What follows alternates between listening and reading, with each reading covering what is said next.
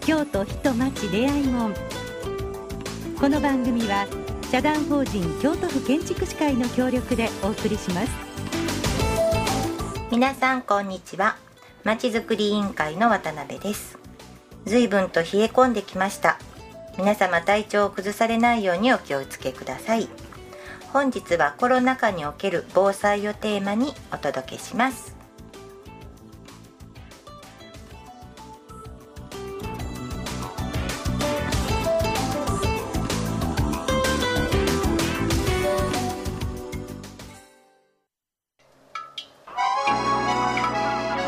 京都人町出会い門、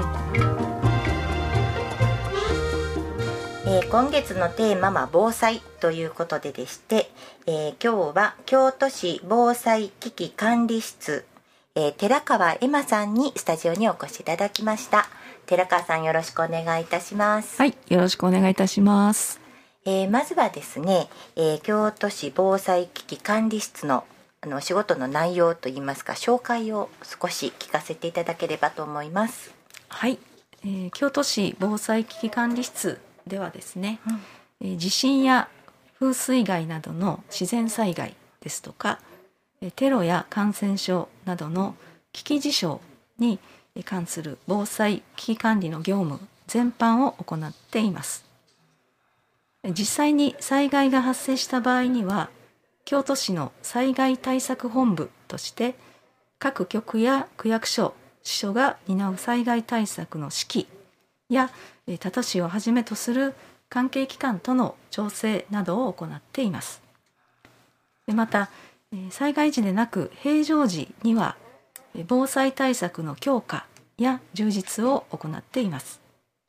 えー先日11月2日にも、えー全市一斉でえーシェイクアウト訓練ですとか緊急速報メールの受信確認の訓練を行いましたがこれも平常時の業務の一つとなっています。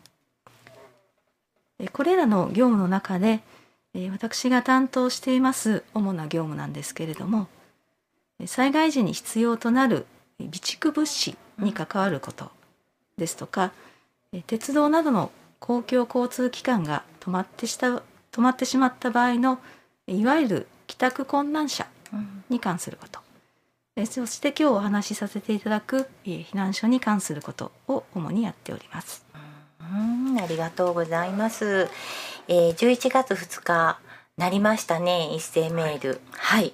あれは、あのなったっていう確認っていうのができるんですか？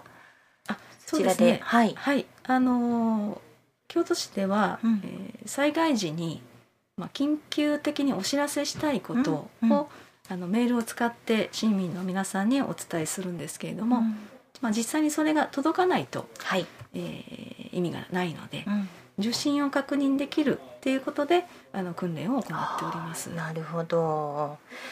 あの急になるのであれ結構びっくりしました。一応あのいろんなところでなりますよっていう周知はさせていただいてはいるんですけどねやっぱりなかなか、あうんの全ての方に行き渡ってえーない場合もあるのかなというふうに思っています。あーもうでも大事なことですもんね、そういうお知らせメールを受け取るっていうことじゃないと、あのいろんなところのあのは情報が入ってこないということになりますもんね。そうですねありがとうございました。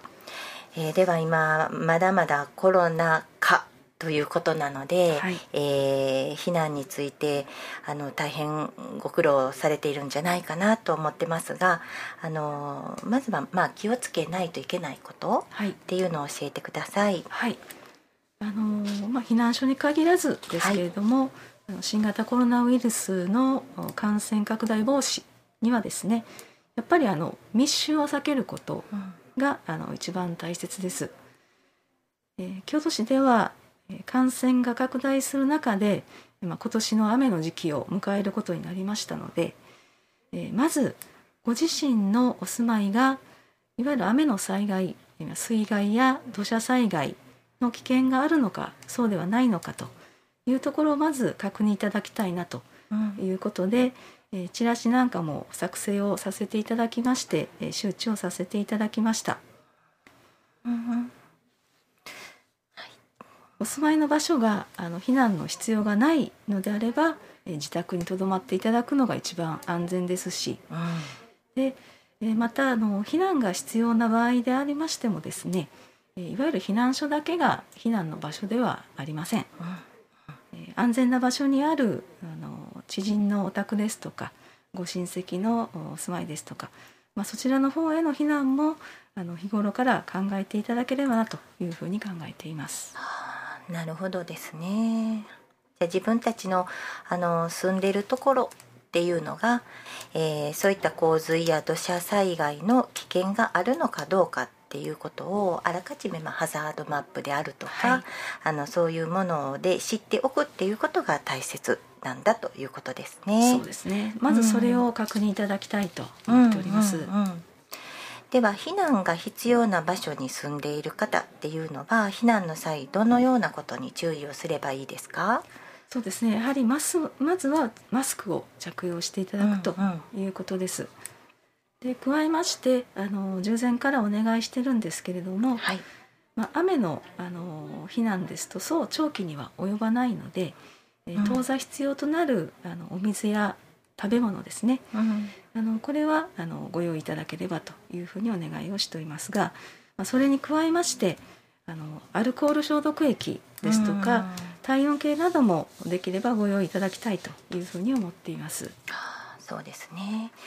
あの洪水とか土砂災害ってこうもう今11月でちょっと雨の季節がそうですね。少しちょっとこう和らいだ、はい危険が和らいだっていうふうにええ思ったらいいんですかね。そうですね。はい。あ、では良かったですよね。そうですね備えてってね。そうですね。はい今年はあの、2年前のような、はいあの長雨ですとか、はい。あの台風も大きな台風も来ませんでしたので、うんうんあの良かったなというふうに思っています。そうですね。じゃああの日頃からもうコロナになりなってからですねあの自宅にアルコール消毒液っていうのを常備されているお宅も、まあ、外出先から帰ったらとりあえず手にプップ、ね。はい。ええ。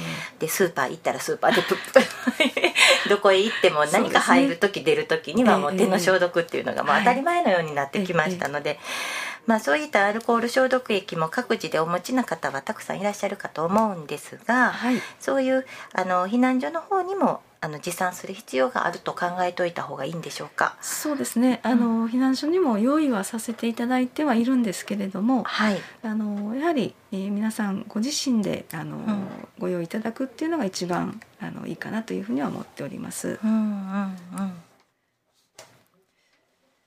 あの皆さんお一人お一人で備えていただくっていう意識をですね、はい持っていただくっていうのがあの大切かなというふうに考えております。まあできる範囲で結構ですので、うんお願いできればというふうに思います。うんうんうんまあ、非接触型の体温計とかあのハンドソープなんかもあのできれば持っているのであればもう持ってきて自分たちのことで、えー自らの命は自らが守るというように意識づけをしといていただきたいっていうふうにな感じですね。そうですね。はいはい。うんではあの今のそのアルコール消毒液とかもそうだとは思うんですけれども、えーコロナ対策として、まあ、今年はもう初っ端からねはい。なんかもうこんなに長引くなんて思ってもみませんでしたけれども世界中がもうコロナ禍でまだアフターコロナにはちょっと遠いようなそうですね。はい、もうずっと関わっていかないといけないような、あのーようになってきたのかなと思いますがその対応として他に備えられたものがはあるんですか？そうですね、はい。あの先ほど申し上げましたもののほかにですね、あのやはり避難所というのはいろんな方がいろんな場所を触られるというのがありますので、例えばドアノブなんかをよく触られると思いますのでそういったところをあの消毒定期的に消毒をするような、あの消毒液ですとか、はい。あとまあ避難所でちょっと体調不良になられる方もあると思いますので、まあ、そういった方に対応するためのあのフェイスシールドですね、はい。ですとかうん。あの使い捨ての手袋ですとか、まあ、あのいわゆるその使い捨てのカッパーですね。防護服と言いましょうか。あのそんなものも、はいうん準備をしています。なるほどなんか病院なんかでももう全部そのフル装備でね。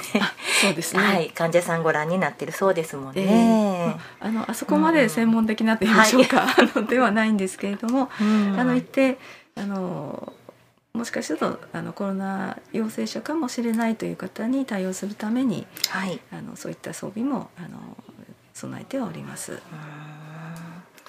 じゃあ避難所の方には定期的にその地域の方がまあ担当されて地域絡みでこう一緒にこう頑張っていこうっていうこうこう担当者みたいなことをいら,、、はい。らっしゃるんですか？あの京都市では各学区単位で、はい。はい。あの避難所っていうのをあの、うんうん。指定をさせていただいてまして、はい、やはりあの雨の時に、えー急いで避難所を開けなければいけないとはい、いうことになりますと、うん。一番そばにいてくださる地元の方があの一番先に駆けつけていただけるというところで、でまずその避難所の鍵を開けるというところはあの地元の方にお願いをしています。はい、ただ、あのコロナ対策ということで、えー来られる方のあの検温ですとかはい、体調チェックですとか、うん。そういった今までにないあの対応をしなければならないということで、あの京都市の職員もできるだけ早く避難所に駆けつけてで地元の方と一緒にあのそういった応援をしていくとああそうないうんですか。ことになっております。うーんそうなんですね。じゃあそういうところでも避難所の運営についてこれまでとよりちょっとお仕事も増えた皆さんがちょっとずつやることが増えたっていうようなこともあるんですかね。そうですね。はい。あの、うん。まあ今までですと、うん。いわゆるその小学校が避難所になってますと、その避難所である体育館に皆さんこう名簿を書いていただいて受付で名簿を書いて書いていただいてはい。で入っていただくということになるんですけれどもあの検温などをしてちょっと熱がある方などは、あの一般の避難スペースではなくてはい。別のスペースにご案内をすると。い。いうようなことも新たにあの避難所運営で加わりましたので、うんあのおっしゃる通りあの以前にも増してえ少しやることは増えているというところになります。うん。もう今は外出る時皆さんねマスクが当たり前になってきましたのでそうすね。あのマスクしてくださいねっていう必要はないかもしれませんが、まあ、基本的にはもう避難所行くマスク着用っていうのはもう当たり前だっていうようなところですよね。そうですね、うんはい、うん。あのまずマスクは必ず、はい。ということで、んあのうんお願いしてますけれども、うん。あの避難所の方にもマスクはいくらかは備えておりますので、うん。ちょっとおそんねあの汚れたりしたりとか、はい。えー忘れてこられたという場合でありましたら、まあ、対応はできるようになってなっております。なるほど。それはこのコロナ禍において避難所運営マニュアルっていうこういうところもまたちょっとこう新たに作られたっていうようなものがあるんですか、そうです。あの、今年の5月になりますけれども、ん。あのもともとあの各避難所でその避難所の特性に応じた避難所運営マニュアルっていうのは地元と、まあ、あの区役所も協力して、うんあの作っているのがあるんですけれはいども、はい。それに加えて、まあ、別設という形で、えーコロナ対応のマニュアルっていうのを作成をしております。なるほどなるほど。そしたらそうですよね。従来に比べて避難者と避難者の間隔を取る必要っていうのがありますもんね。そうですね、うん。えーっと7月の九州の豪雨。はいでは避難所がいっぱいになりましたけれども、はい。えー京都市の対策としてはあのどのようにお考えなんでしょうか？そうですね、はい。空間を仕切るっていうのがやはり、あの感染防止対策としては必要ですのではい、あのワンタッチでこう開けられるテントはいはいはい。室内用のテントっていうのがあるんですけれども、はい。あのそれをあの3900個あの購入をいたしました。はい。で、えー市内、えー430箇所を超える避難所あるんですけれども、各避難所にあの基本的にまあ5個ずつはい。配備をさせていただいたんですけれども、えーそれで、まあ、2250個ぐらいになりますので、まあ、残り1600個ぐらいありまして、はい。はい。それを区役所とかうん。のあの拠点備蓄倉庫と呼んでるんですけどもあのそういったところに置いておりまして、まあ、一定そのあの間仕切りテントを使用することで、あの相当数の避難者には対応できるかなというふうには考えているんですけれども、まあ、加えまして、はい。あのホテルをはい。避難所として活用させていただこうということで、あの今年の8月になるんですけれども、はい。えー市内14カ所のホテルとうん。あの協定を結ばせていただきまして、あうんの空き部屋を活用させていただくようはいな仕組みを作りました。うん。それはどのような仕組みになるんですか？はい、あのやはりはい。密を避ける対策ということですので、はい。まあ、避難所が、えー密になりそうな時ですね、はい。かなりの数の避難者が来られて、えー密になりそうな時にその協定を締結させていただいているホテルさんに連絡を取りまして、はい。で、えー提供していただける部屋がありましたら、まあ、そこを使わせていただくというような仕組みです。なるほどなるほど。であのホテルまでのあの移動もですねはい。タクシー協会さんともあの協定を結ばせていただいたんであのタクシー配車で送らせていただくということになります。ああなるほどえっ、とそのホテルっていうのはあの割と京都市の中行下行に固まってるんですか？あのやはり中心区に、あのホテルは固まっているんですけれども、はい。あの周辺区と申しましょうか、うん。え山科区、はい。それから伏見区はい。西京区のあうん。のホテルさんにもご協力いただきまして、うん。えー中心区であるえー中京区下京区南区はい。あとあそうですね。左京区にもあ左京区にも。あはい。うん。あの協定を結ばせていただいております。あそうですか。そしたらまあほぼほぼ行政区全部ある程度、まあ、そうです東ね山区は近いですもんねまだ。そうですね。はい、あとあの、うん。まあタクシーであの、はい。移動ができますので、うん。ある程度まああの少し離れていても、うん。あの移動はしていただけるのかなと。あーないうふうにるほど。考えています。うんじゃあそういったあのホテルでの宿泊っていうことが協定を結ばれたっていうことで、えーどのような方が対象になるんですか？はい。あの一応ですね、うん。あの妊産婦の方ですとか、うんあの乳幼児とか、はい。高齢者がおられる世帯を、まあ、優先してご案内するとうん。いう想定にはしているんですけれども、はい。あのこの方たちばかりでしか使えないということではなくて、うん。あの一般の方もあのお使いいただけるというふうにはなっています。なるほど。わかりました。では後半はですねあのまたこの避難所についてもうちょっと詳しくお伺いできればなと思います。後半もよろしくお願いしよろます、しくお願いします。ではここで一曲お聴きください。京都人町出会い門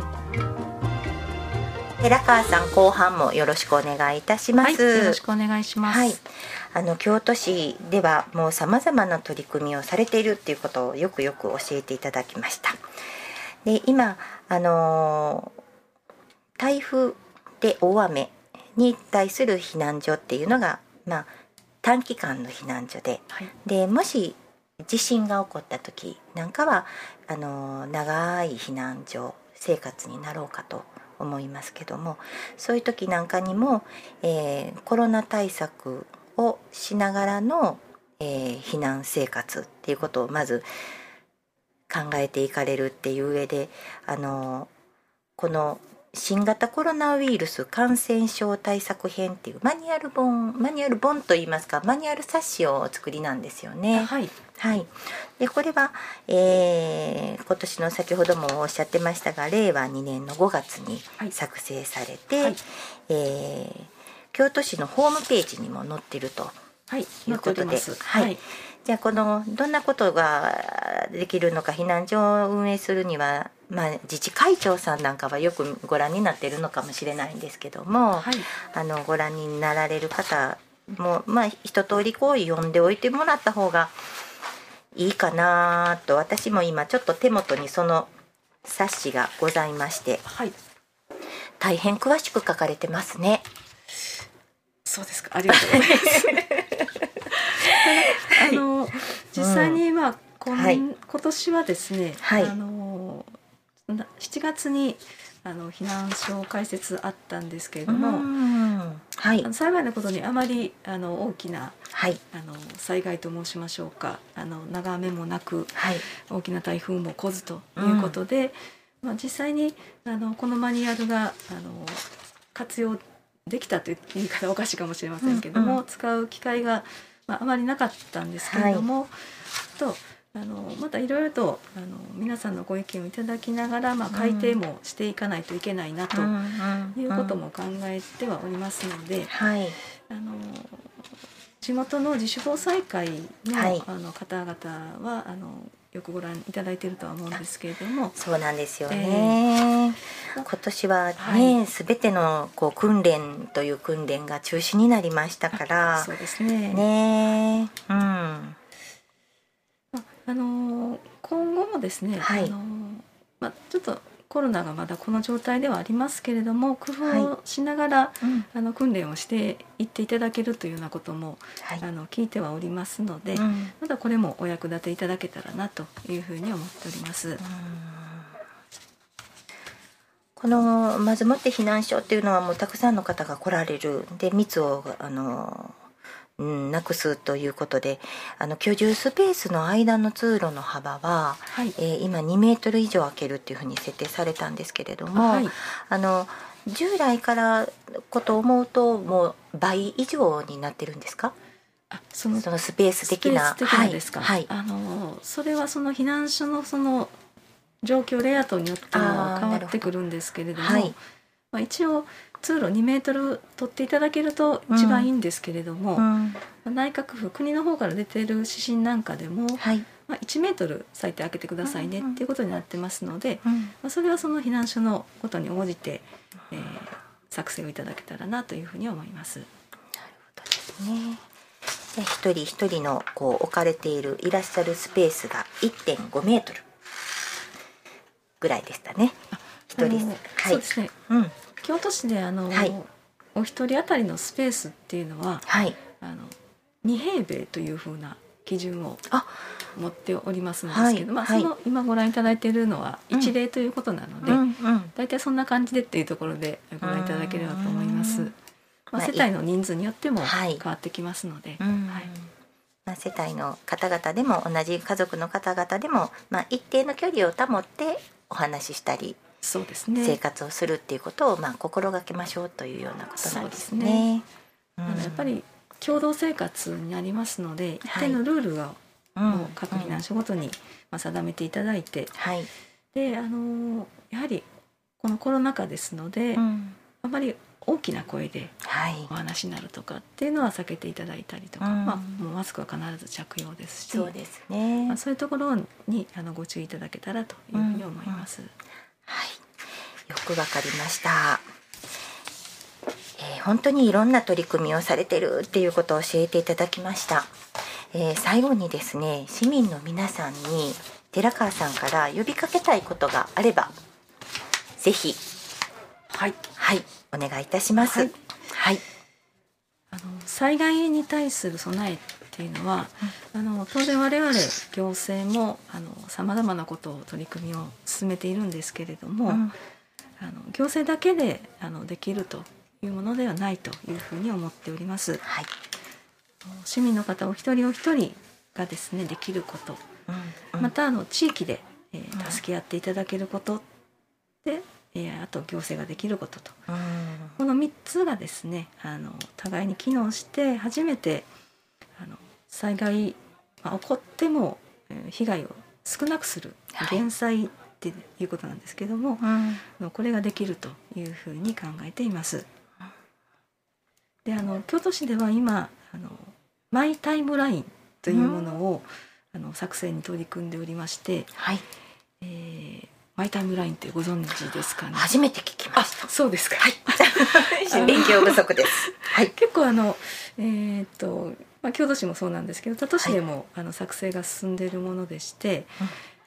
まあ、マイタイムラインですからご自分のその、うんタイムラインということなんですけども、例えばその台風が近づいている時にいろんなその気象情報なんかが、はい、あの入ってくると思うんですけども、こういう情報が来たら自分は何をしなければいけないんだというようなことをあのご自分で考えていただいて、うんうん。